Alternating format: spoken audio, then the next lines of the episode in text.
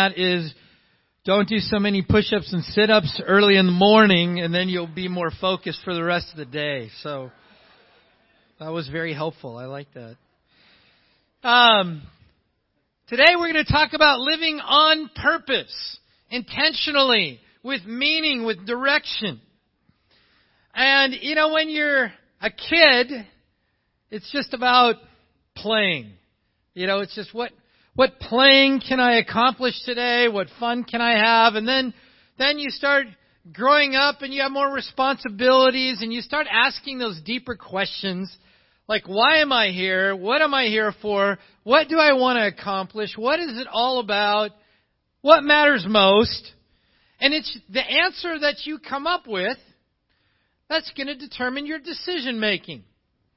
And as you age, you know, you have other people that have opinions on what your purpose ought to be. And then as you grow, then you realize I you know what's going to matter is what I decide for myself. So I better make a good choice. And you know, so we start wrestling with this question, well who who decides? Who gets to define my purpose?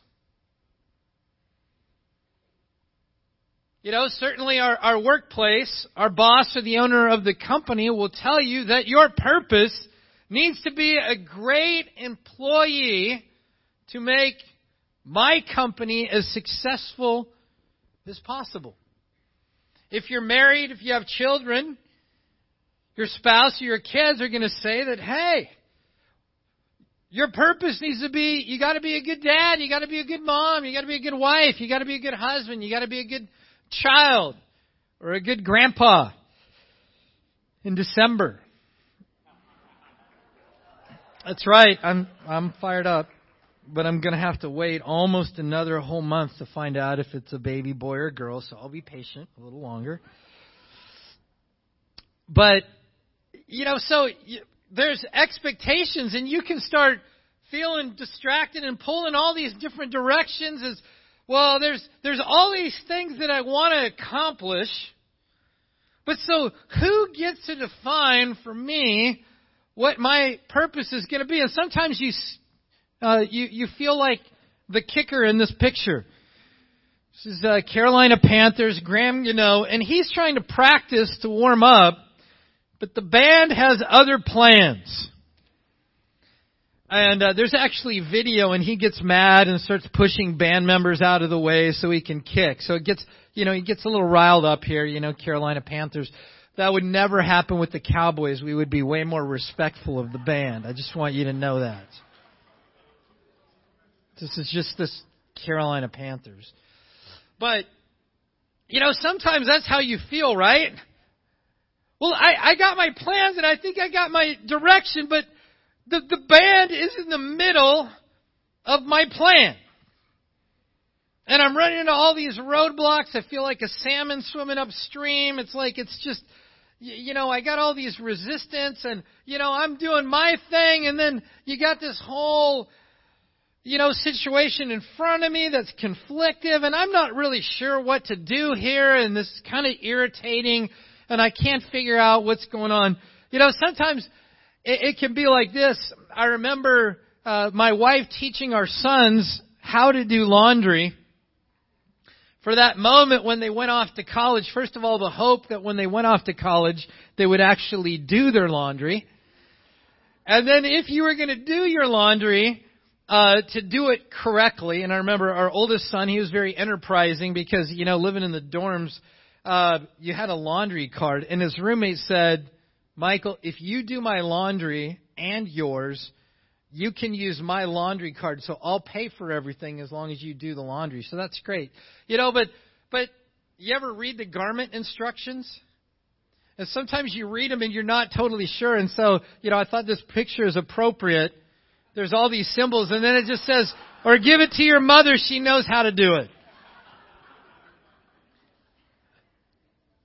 But sometimes we feel that way in life. It's like, okay, you know, it's like I'm trying to make decisions. I got to have plans. I got all these opinions. I got these feelings stirring on the inside, and you know, and and then the instruction just says, you know, just go ask your mom. Just hand the towel to your mom. She knows how to do laundry. You know, the fact is, when it comes to life most important question, you can't give it to your mom to decide. It's a question that every single one of us must answer. You say, well, who decides? Well, the maker of the towels came up with a specific plan of how to successfully wash the towels. The creator of the universe, the author and perfecter of life, the one that knit you together in your mother's womb, cell by cell, strand of DNA by strand of DNA, amazingly complex, that God. He said, "Oh, I've I'll help you out." Most famous verse in the Bible, John 3:16. You say, "What matters most?" Well, God defined it. He says, "For God so loved the world that he gave his one and only son,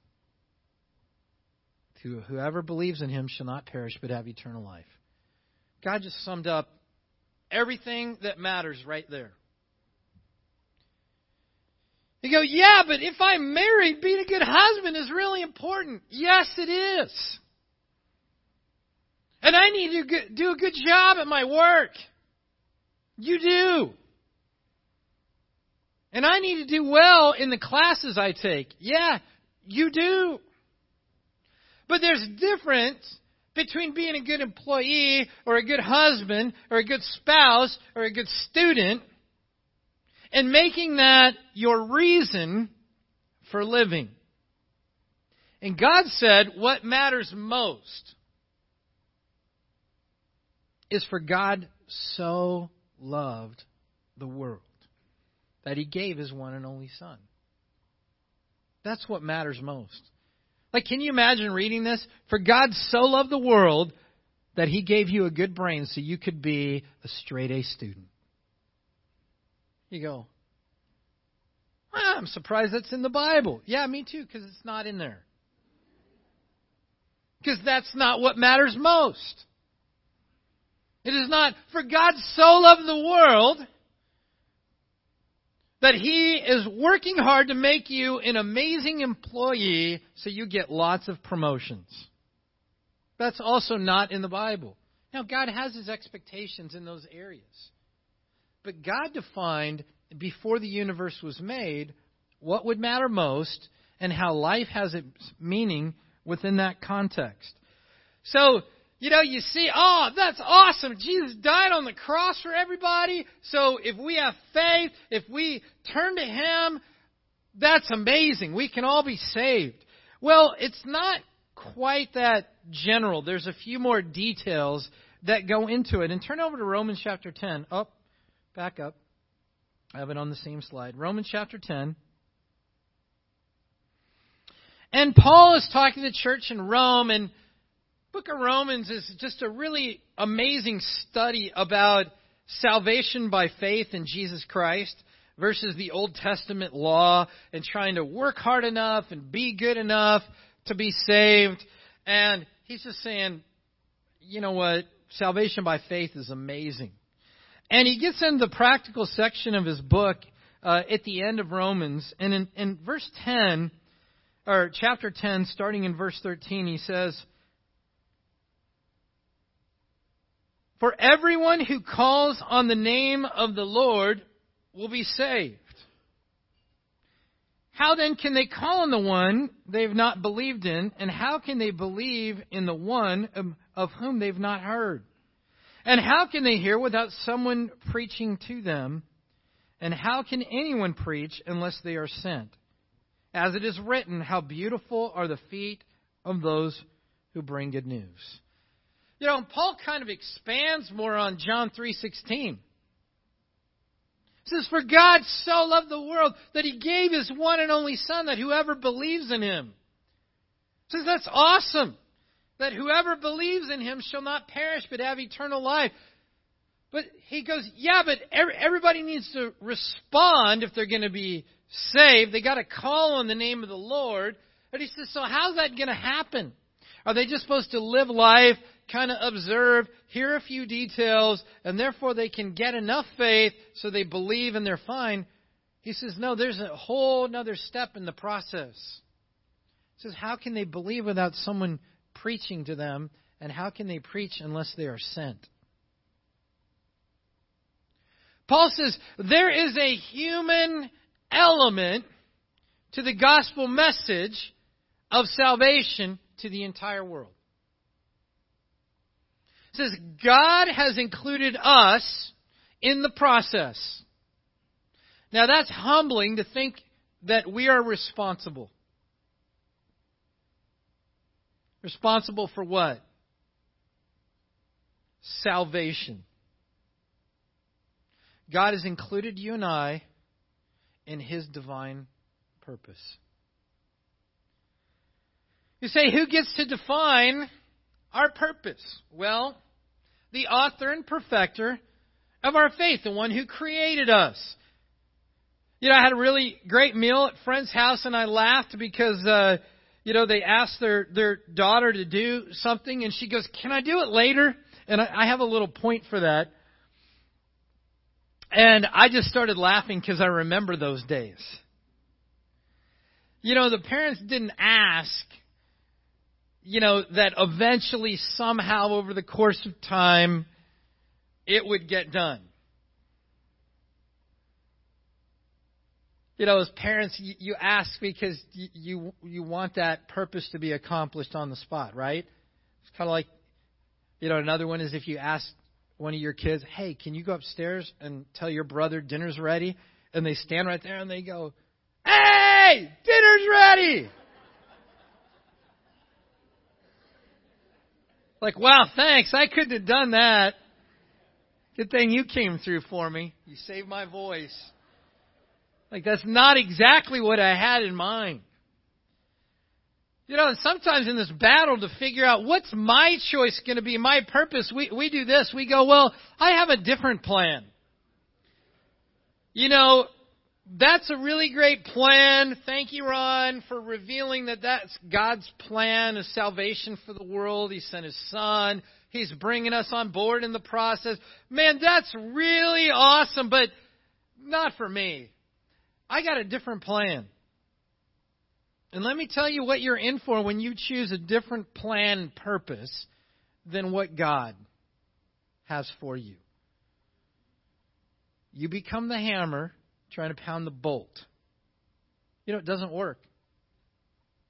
Because that's not the way that, that you get the bolt in. You use a wrench, you turn it around, but you're like, no, I got a different plan. I got a good hammer, and I'm just going to bang harder. You ever feel like, man, I'm trying so hard in life, and, you know, sometimes we're succeeding in different ways, and we go, but I feel so empty. say, why is that? Well, maybe it's because you're trying to accomplish a different plan than the one that the author of your life designed you for. And as hard as you try and as much effort as you put into it, it keeps not working. And you just feel frustrated. You're like, you know, I'm pointing to this, I'm pointing to that, but I'm still not fulfilled. What's going on? You know, sometimes, and I'll, I'll save the picture for, uh, you know, the little build up here, but, you know, we think, well, what if I kind of get my version of God's plan? You know, so I get God's plan, but that's really all encompassing, you know, Jesus Lord and everything. And that just is really dominating of my lifestyle. And so I kind of want to adapt his plan. And I would like to fit his plan into my life. And, you know, so that, like, I sort of have his plan. I just have my revision of his plan. And so it's pretty close. It's not exactly the plan, but it's pretty close. And so, you know, we ask this question, is it close enough? Now, this is a professional baseball team. It's kind of a middle tier team, the Washington Nationals. And they have somebody in charge of their uniforms. And that's their job.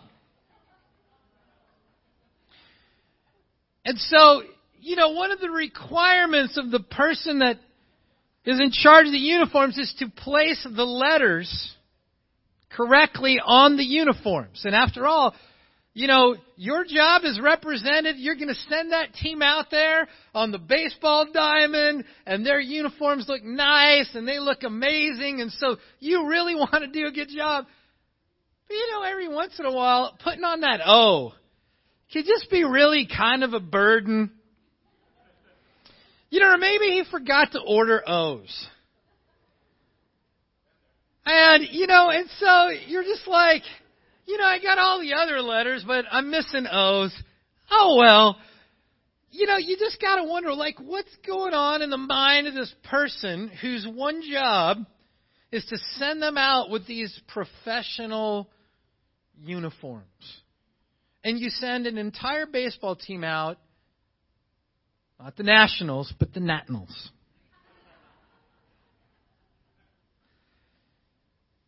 You know, and you look at that uniform and you're like, what's going on? You know, if you, there's a lot of great images out there. You know, you put in misspelled jersey names.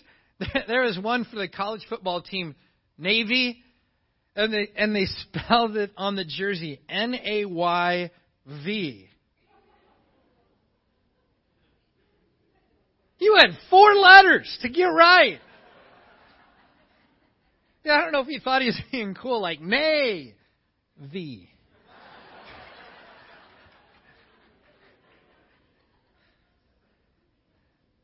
But there, I mean, there's a lot of great ones out there. But you look at this and you go,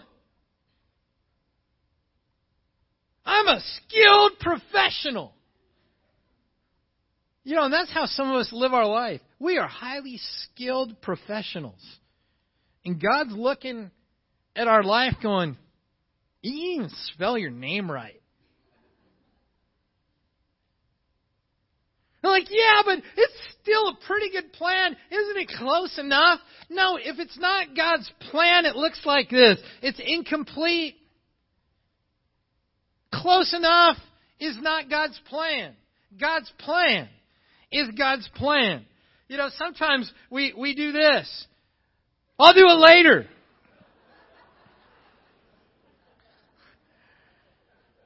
Yeah, I know that tire is unsafe.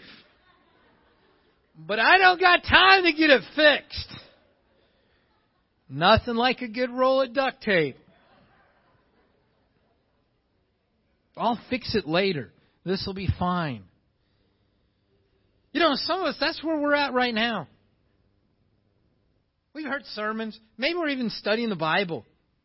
And we see what God's expectations are for your life and our lives put together with a bunch of duct tape. Of course, we tell everyone it's great, right? But you know what we're thinking? Ah, I'll deal with that when I get older. I'm young now. I'm having fun. Yeah, yeah, I know it's dangerous to live that way, but I put extra layers of duct tape on my life. And you know what we always feel? My patch job will be fine. You ever think about what our patch jobs, the trouble that they've gotten us into in life? And we can either live correctly according to God's plan, or we can say, well, one more layer of duct tape ought to do it. You see, the question is are you living on purpose for God's purpose? Or do one of these other pictures tell the story for you? You know, wherever you're at in your journey, you can you can always relate to Scripture. Now, sometimes we think the Bible is outdated; it's two thousand years old, or you know, and older, and you know, we're so advanced now. We don't, you know, I don't know if we can relate. Listen, the Bible is written to humans, and the human heart has not changed since Adam and Eve.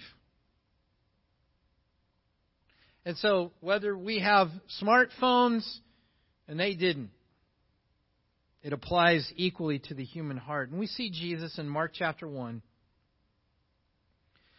And Jesus comes to the rescue. In Mark chapter 1, in verse 16,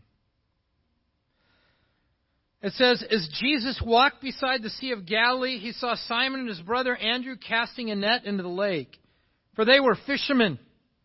Come follow me, Jesus said, and I will send you out to fish for people. At once they left their nets and followed him. When he'd gone a little farther, he saw James, son of Zebedee, and his brother, uh, brother John in the boat, preparing their nets. Without delay, he called them, and they left their father Zebedee in the boat with the hired men and followed him. Jesus came to the rescue. You know what's interesting? Of Simon and his brother and James and John, they didn't think they needed any rescuing. They were fine. They were busy. They were doing what fishermen do. They were fishing. They were productive. The fact that they were, you know, in the fishing business means that their fishing business hadn't gone bankrupt, so it was successful. They were doing what they needed to do. But, you know, that's the way God works. God doesn't wait until we come to a full realization of our need before He brings an invitation. You know, every parent knows those moments when a young child break something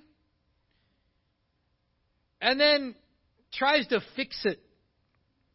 And of course, the parent realizes right away uh, this needs fixing. And so, what's a loving parent do? Here, let me help you. And that young child, no, I'll do it by myself. You see, God, God looks at our life and He goes, You need some fixing. You need some reordering. You need some refocusing. You're living for the wrong purpose. You're going to end up empty and frustrated every time. That's not why I made you. I made you to get the gospel message in your life and in other people's lives. And that's what matters most. That's what you need to live for. You can do other things, but that's your reason. And Jesus said two things. He says, Come follow me. Jesus did not say, I'll give you a few bullet points, and you can study them on your own time and incorporate what you feel is necessary. He said, No, come follow me. If we're going to live God's purpose, the only way we're going to do it is by following Jesus. Hebrews says that he's the exact representation of his being. Like, you want to know what God's like? You want to know what God's heart is like? He says, look to the Son. He says, we must follow him. We can't follow ourselves and add a little Jesus. He says, come follow me. They left their nets at once. James and John left their father with the hired men in the boat and went and followed Jesus. He said, Come follow me. I got a question. Have you made the decision to follow Jesus? To live your life the way Jesus would live your life? If he was with you 24 hours a day, would he go, yeah, that's exactly what I'm talking about. You've got my purpose on straight. What matters most to me matters most to you. You speak like I do. You think like I do. You pray like I do. You live like I do. Say, that's what it means to follow Jesus. It's a 24 hour day, seven day a week commitment. It's not Sunday morning church attendance. That's awesome. That's part of following Jesus. But that certainly doesn't encompass following Jesus. It changes our entire life. And he says, Come follow me, and I will make you fishers of men. You know, I love how Jesus defines the parameters of life. Notice what he doesn't say. Come follow me, and I suggest that you incorporate some fishing for men into your life. He says, No, I will make you fishers of men. He said, I will get in your life and I will redefine it and I will mix it up. Remember, He made us. And so we can continue trying to be that hammer pounding the bolt into the wood, but it doesn't work that way. It just ends empty and frustrated every time. Where's God directing us? Back to the purpose that He defined us for. Yeah, I love these pictures right here. This is us sometimes. You know, we're like, um, now what? You know, I love the picture on the right. You know, I think he's looking down, asking his helper, um, I need the 9 16th wrench. Just throw it up to me. You know, and then the picture on the left, the guy standing at the top with a ladder, and then the, it's like, well, the ladder's not long enough. Let's get a longer ladder. Like, I always wonder, like, what was the conversation that led to this picture? Our ladder's too short. What are we going to do? Okay, I got an idea. Why don't you stand on top, and then I'll climb on top of you, and then that way I'll be able to reach the top of the window. You know, I wonder did did he stand on top of him, and then together they took the ladder up? Like I don't know. Maybe you don't think of these things, but I, I was trying to figure out like what happened before this picture was taken? You see, you know who these people were? This, this was James and John. This was Simon and Andrew. It's you and me living our life. And Jesus says, Hey, come follow me, and I'll make you fishers of men. And we're like, No way, I'm busy with my career. And Jesus like, Do you like see where you're standing? No, it's totally fine. I got this. Done this lots of time. It's totally safe.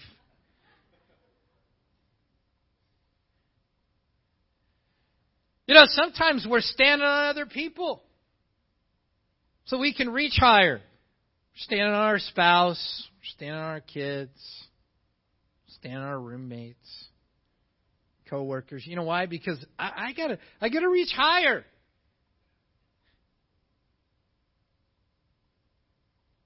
Yeah, the guy underneath is like, hey, can you hurry up? My shoulders are hurting.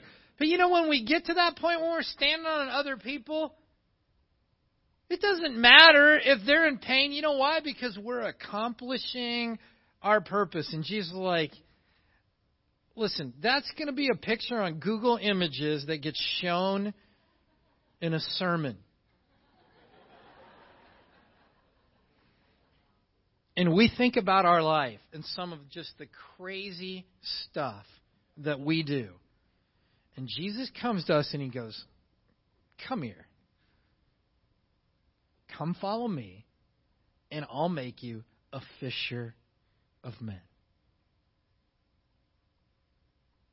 You're like, but I, am busy. I'm doing an important work. She's like, come follow me, and I'll make you a fisher of men. So here's a question What do you need to change? You know, for James and John, for Simon and Andrew, they had to let down their nets. You know, no one can serve two masters. If you're going to serve Jesus, if you're going to seek first the kingdom, there's other things you can do, but they cannot be number one. There can only be number one. What do you got to stop doing? You know, sometimes we can get overwhelmed because we sit through a sermon and we go, Jesus wants me to come follow him and make you fishers of men. You obviously don't see my schedule. This is impractical. You know, sometimes it is.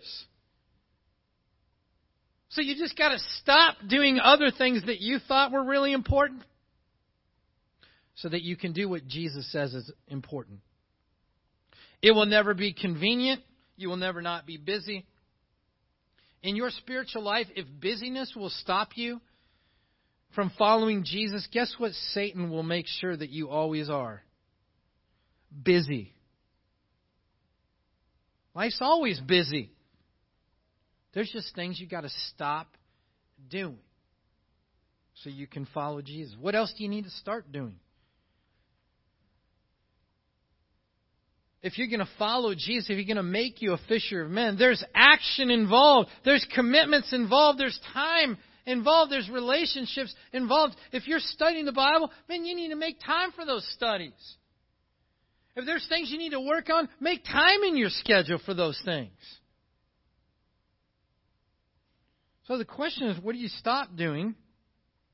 And what do you start doing? I want to close over in Luke chapter 9. And this is a question Jesus asked after he said, Man, we got to deny ourselves. And he just reasons logically with us when he's talking about our purpose and his purpose. And he says in verse 24 For whoever wants to save their life will lose it.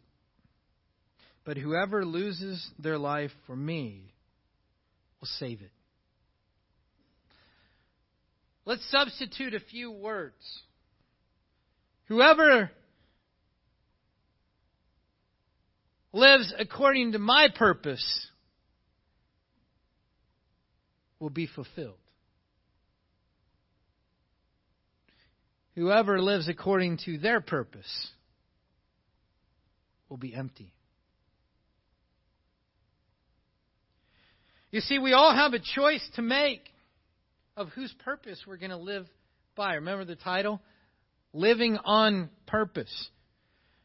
You're not going to haphazardly fall into God's purpose. You will only see what it is, understand from His Word what it is, and actively make a decision to pursue God's purpose. It will never meld in to your purpose. It's Two different things. So, what decision are you going to make? You know, the final thing? Get moving now. Simon and Andrew left their nets at once. James and John, they left their father and the hired eh, with the hired men in the boat. They didn't say, "Wow, this is really awesome and next month I'm going to do it." No, Jesus' call to purposeful living was an on the spot decision. The best time to make a change is now. Not tomorrow, not Monday morning, now. You know, the fact of the matter is, you will have made your decision by the time you walk out of those doors. You will either say, You're right, I'm going to pursue God's purpose. I want help to do it. I need help understanding the scriptures. Can we sit down with somebody? Can we go after this? Or you'll, like nobody will say, sorry, I reject God's purpose. No, it'll be more sophisticated. It'll be, I'm going to really pray about it. And I'll text you this week. Now, get moving now. The decision's yours. You know, when you're focused on a purpose, you won't let anything distract you. And I wanted to close with a good example of this. This is my wife. Oh, yeah. Uh, we just had vacation up in Oregon, and she competed in the USA National Championships for duathlon, which is run, bike, run. And she was impressive. She was beautiful and impressive. And this is a picture of her on the bike. And man, she's tucked and she is just, yeah, I mean, she is just going. And in the run, she's just going. And it's like, you know why? Because there was a finish line to get to. There's all kinds of other action going on. You know what she was doing? She, she was running and biking on purpose. You know, I did not see any competitors out there on a tricycle with streamers, kind of doing donuts. You know, it was amazing. They were all doing the same thing. They were all running in a straight line as fast as they can, and they were all cycling, you know, up hills, down hills, in a straight line as fast as they can. You know why? Because what they were doing was on purpose. Same thing's true for you and I, spiritually. We got to do it on purpose. You know, there were not any people watching that would mistake what was going on. Nobody came up and said, What are they doing? Anyone that walked up would go, Oh, they're racing. They may not know where they're racing, how far they're racing, but it was very clear. Does your neighbor look at your life and go, Man, it is very clear what your purpose is? I can see it. I can see it from a mile away because I see the intention. I see the passion. I see the movement. Or somebody who's called to evaluate our life, do they go, Yeah, I don't really know what their purpose is? They're busy. And so the question is, what direction are you going to move? God defined our purpose. You must choose. You have an option. But what matters most is that God so loved the world, he gave his one and only Son. Let's live our life to accomplish that in our own life, but then to take that gospel truth to the world around us. Amen. Let's stand as we close in a final song.